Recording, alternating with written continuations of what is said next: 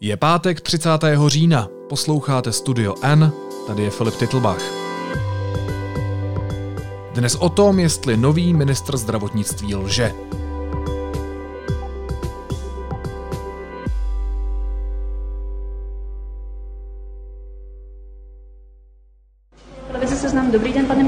Já jenom takovou rychlou aktuální otázku. Eh, týdeník Reflex vlastně přišel se zprávou, že jméno Jan Blatný a lékař je eh, napsané eh, na petici chvilky pro rezignaci, dva roky staré. Chtěla jsem se zeptat jenom, jestli byste mohl potvrdit, případně vyvrátit, jestli to jste vy podepsaný. Pro, promiňte, jaké petice? Chvilka pro rezignaci, vlastně milion chvilek pro demokracii. Byla to vlastně petice proti panu premiérovi. Hmm.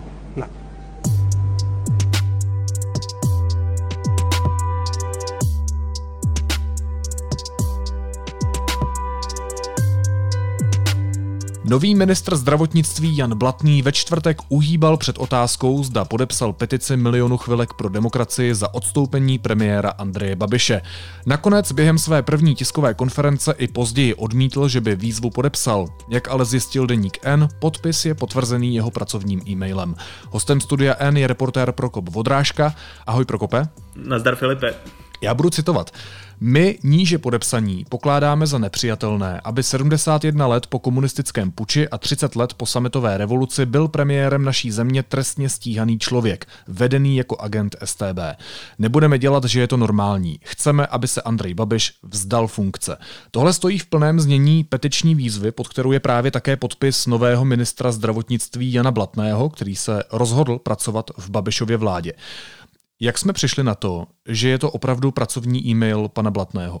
Tam je třeba říct, že toho podpisu si všiml Reflex, který to zmínil ve svém článku a vlastně se na to nejdřív doptával pana Blatného. A my, já jsem si pak všiml, vlastně bylo to včera večer, nějak jsem tak jako nemohl usnout a projížděl jsem si ty stránky, protože jsem si říkal, jak to vlastně můžeme ověřit. A na, přímo na těch stránkách je vlastně možnost vyhledávat ty jednotlivé petenty a mezi, můžeš, můžeš je vyhledat pomocí jména nebo pomocí e-mailu. Tak jsem si říkal, že to zkusím pomocí těch e-mailů. Zadal jsem jeho oficiální e-mail, který má na fakultní nemocnici v Brně, ten nefungoval. A pak jsem ho začal hledat i v nějakých jako, jako jiných různých stránkách. A objevil jsem, že na stránkách různých odborných společností, v kterých, jako kterých je součástí, je to Česká společnost pro trombózu a hemostázu nebo Česká hematologická společnost, tedy vlastně odborné skupiny, kterým on se věnuje, které, ve kterých také profesně pracuje, používá svůj e-mail tady na iCloudu. A když jsem ho zadal, tak to propojilo vlastně to jeho jméno s tím podpisem, což ukazuje, že on ten, on ten svůj e-mail použil, když to podepisoval.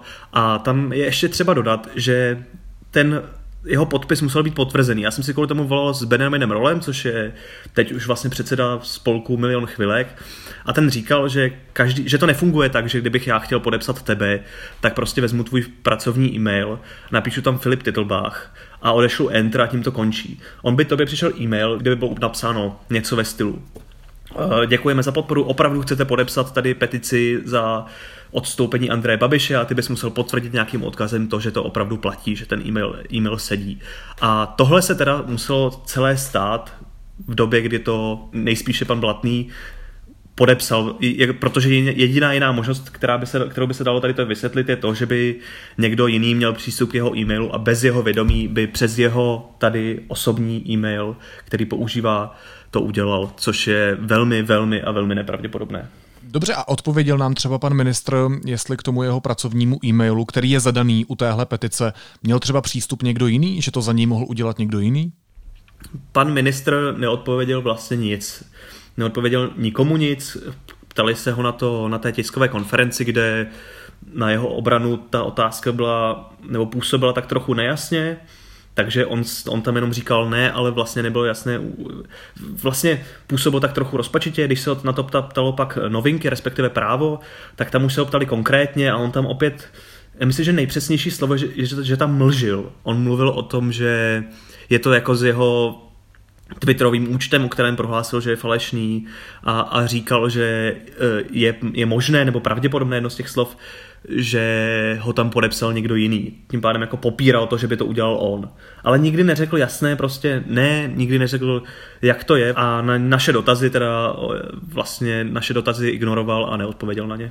Kromě té tiskové konference, kterou jsme zmiňovali, tak pan Blatný eh, svolal ještě jednu konferenci, a to na dnešní odpoledne eh, k aktuálnímu stavu. A řekl tam mimo jiné toto. Eh, potom bych se chtěla zeptat ještě, jestli by pan ministr mohl okomentovat na informování o deníku N, tedy že jste podepsal tu petici milionů chvilek, jestli by bylo možné, že byste to vysvětlil více veřejnosti té, k té druhé otázce eh, vám teď odpovídat nebudu a dneska se vyjádřím. A myslím si, že to, o čem se bavíme na této tiskové konferenci, je podstatnější.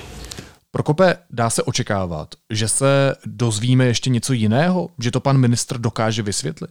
Já si myslím, že to dokáže vysvětlit. Já, já, já předpokládám, že řekne, že, že, to, že to potvrdí tu pravost toho. Já myslím, že cokoliv jiného by bylo minimálně konspirační, mohl by říkat, že, že mu někdo nahekoval e-mail, což je ale velmi nepravděpodobné, protože pochybuju, že by se někdo chtěl někomu nahekovat do e-mailu, aby pak zadal jeho, jeho bydliště, jeho jméno, povolání eh, k podpisu, k podpisu petice milionu chvilek. To je opravdu velmi nepravděpodobné. Já si myslím, že řekne, jak to bylo, tedy že, že to podepsal a třeba změnil názor, nějak vysvětlí ten svůj postoj a, a vlastně udělá asi to, co měl udělat na začátku, prostě se k tomu jasně postaví a možná kdyby, kdyby to hned za začátku takto zmínil, tak by to opravdu byla ta drobnost, o které, o které vlastně mnoho, mnoho lidí mluví, o které i on sám říká, že to není tak podstatné.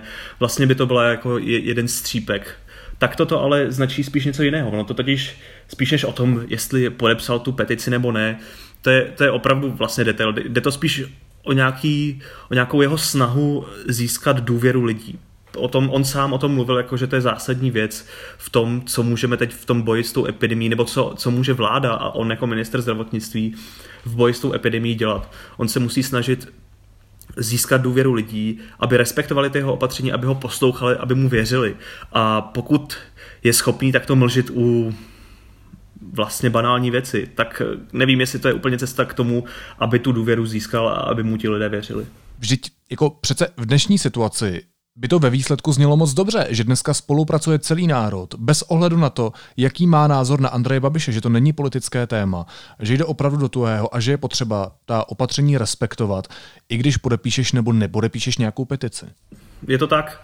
Já vlastně, já, já nevím. A jako přičítal bych to možná tě té jeho v uvozovkách neskušenosti, kterou nějaká mediální neskušenost, tak si veme, že on prostě byl hozen tady do, do, do rybníku a teď tam musí plavat. Myslím, že média mu to neusnadňují, což je samozřejmě správně, musí kon, dělat, vykonávat svoji práci.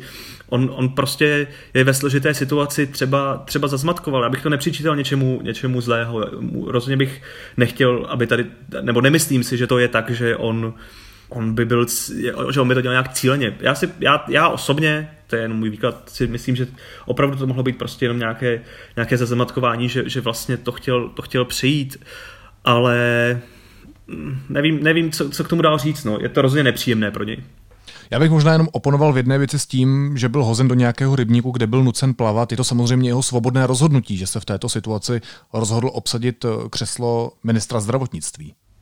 Samozřejmě, já jsem to myslel spíš tak, že on se dostal vlastně na vlastně nejexponovanější místo mediální v současnosti vlastně ze dne na den. Je, je to samozřejmě jeho svobodné rozhodnutí a ale já bych to přičítal opravdu té neskušenosti, když do, do teď byl prostě, byl to odborník, byl to, byl to lékař, věnoval se především léčení, prostě věnoval se své práci a teď musí dělat něco, co asi mu není úplně blízké. Možná to můžeme spíše než jemu vyčítat prostě nějakým mediálním odborníkům, které si mělo ať, ať vláda nebo, nebo ministerstvo zdravotnictví zajistit a v úvozovkách mu s tímto pomoci. Přitom hnutí ANO má výborný PR tým. A to mě ještě napadá poslední otázka k tomu. Vyjádřil se k téhle podpisové aféře nějak premiér Andrej Babiš? Premiér Babiš se k tomu vyjádřil vlastně pro i dnes, řekl, že že je mu to jedno. On řekl doslova, do vlády se snažím vždy vybírat odborníky a nevybírám je podle sympatí vůči mně. Takže je mu asi jedno, co si o něm pan Blatný v minulosti myslel nebo co podepsal. Pojďme teď ještě víc podrobně k osobě nového ministra zdravotnictví. Kdo je vlastně Jan Blatný? Co má za sebou?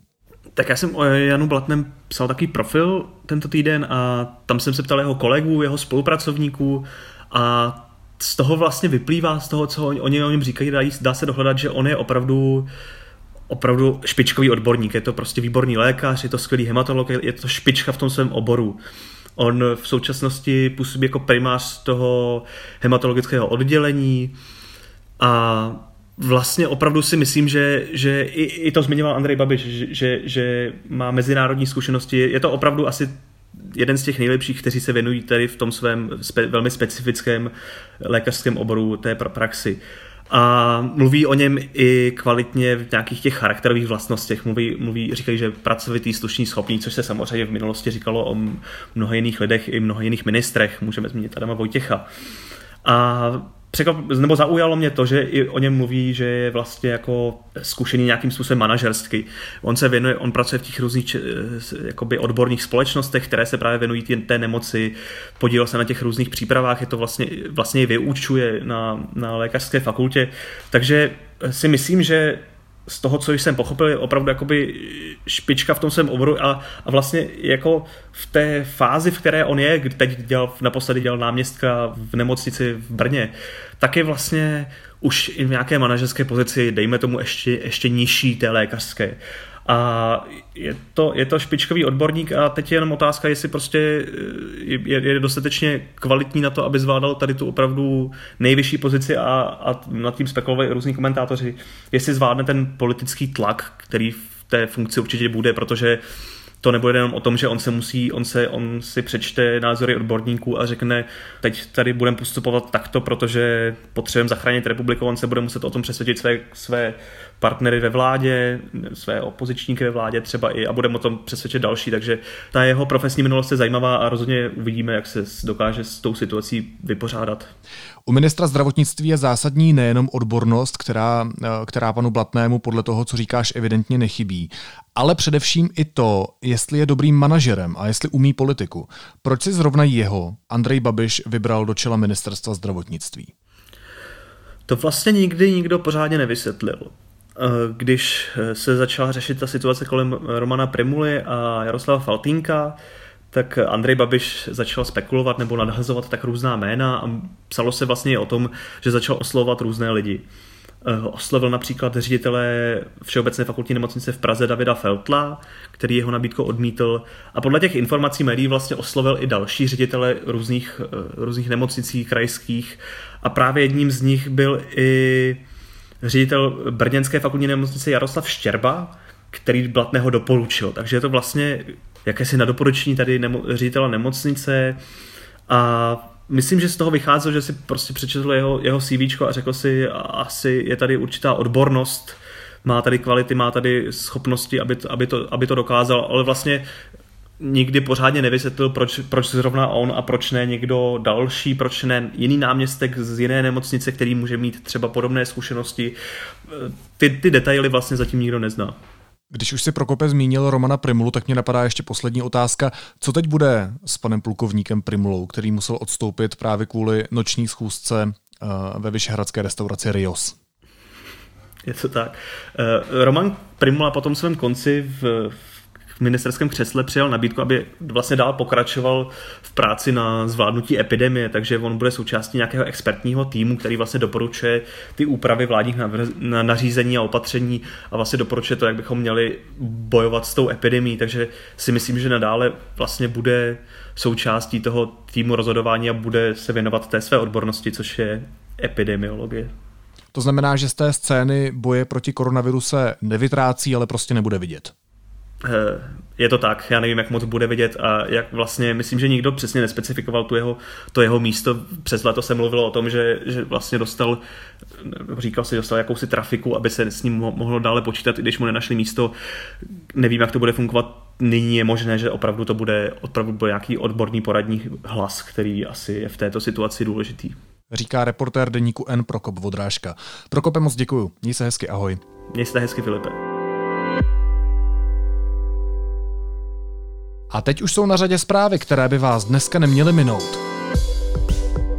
Kapacity nemocnic nejvíce ohrožuje nedostatek personálu, nyní ale absolutní vyčerpání systému nehrozí, uvedl na tiskové konferenci národní koordinátor intenzivní péče Vladimír Černý. Ošetřovné bude stát vyplácet zaměstnancům za celou dobu uzavření škol kvůli epidemii či nařízené karantény dítěte. Dávka bude 70%, stvrdil prezident Zeman. Česku běží velmi významné šíření nákazy COVID-19, ale objevují se signály, že epidemie začíná zpomalovat, uvedl šéf Ústavu zdravotnických informací a statistiky Ladislav Dušek. Přijatá opatření podle něj mají velký potenciál šíření koronaviru zpomalit. Evropská komise dospěla k předběžnému závěru, že české dráhy porušují pravidla hospodářské soutěže cenami pod úrovní nákladů. Poslanecká sněmovna schválila jednorázový příspěvek důchodcům ve výši 5000 korun. Pro hlasovali kluby ANO, ČSSD, KSČM, SPD a KDU ČSL. Návrh musí ještě schválit Senát. Rakousko od soboty zavádí povinnost negativního testu na koronavirus pro cestující z celého Česka. Výjimku budou mít pendleři nebo pendlující studenti. Test nesmí být starší než 72 hodin. Uvedl to ministr zahraničí Tomáš Petříček. A za požárem kostela svatého Michala v zahradě Kinských v Praze byla nejspíš lidská chyba. Podle dosavadních poznatků vyšetřovatelů by středeční požár mohl souviset s pohybem lidí bez domova.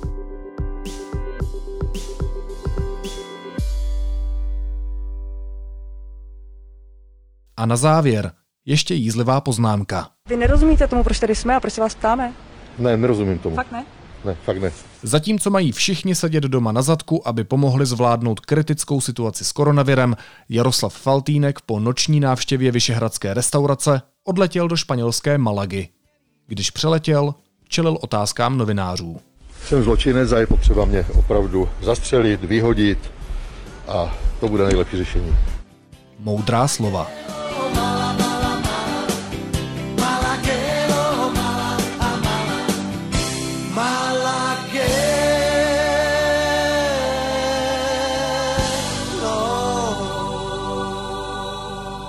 Naslyšenou v pondělí.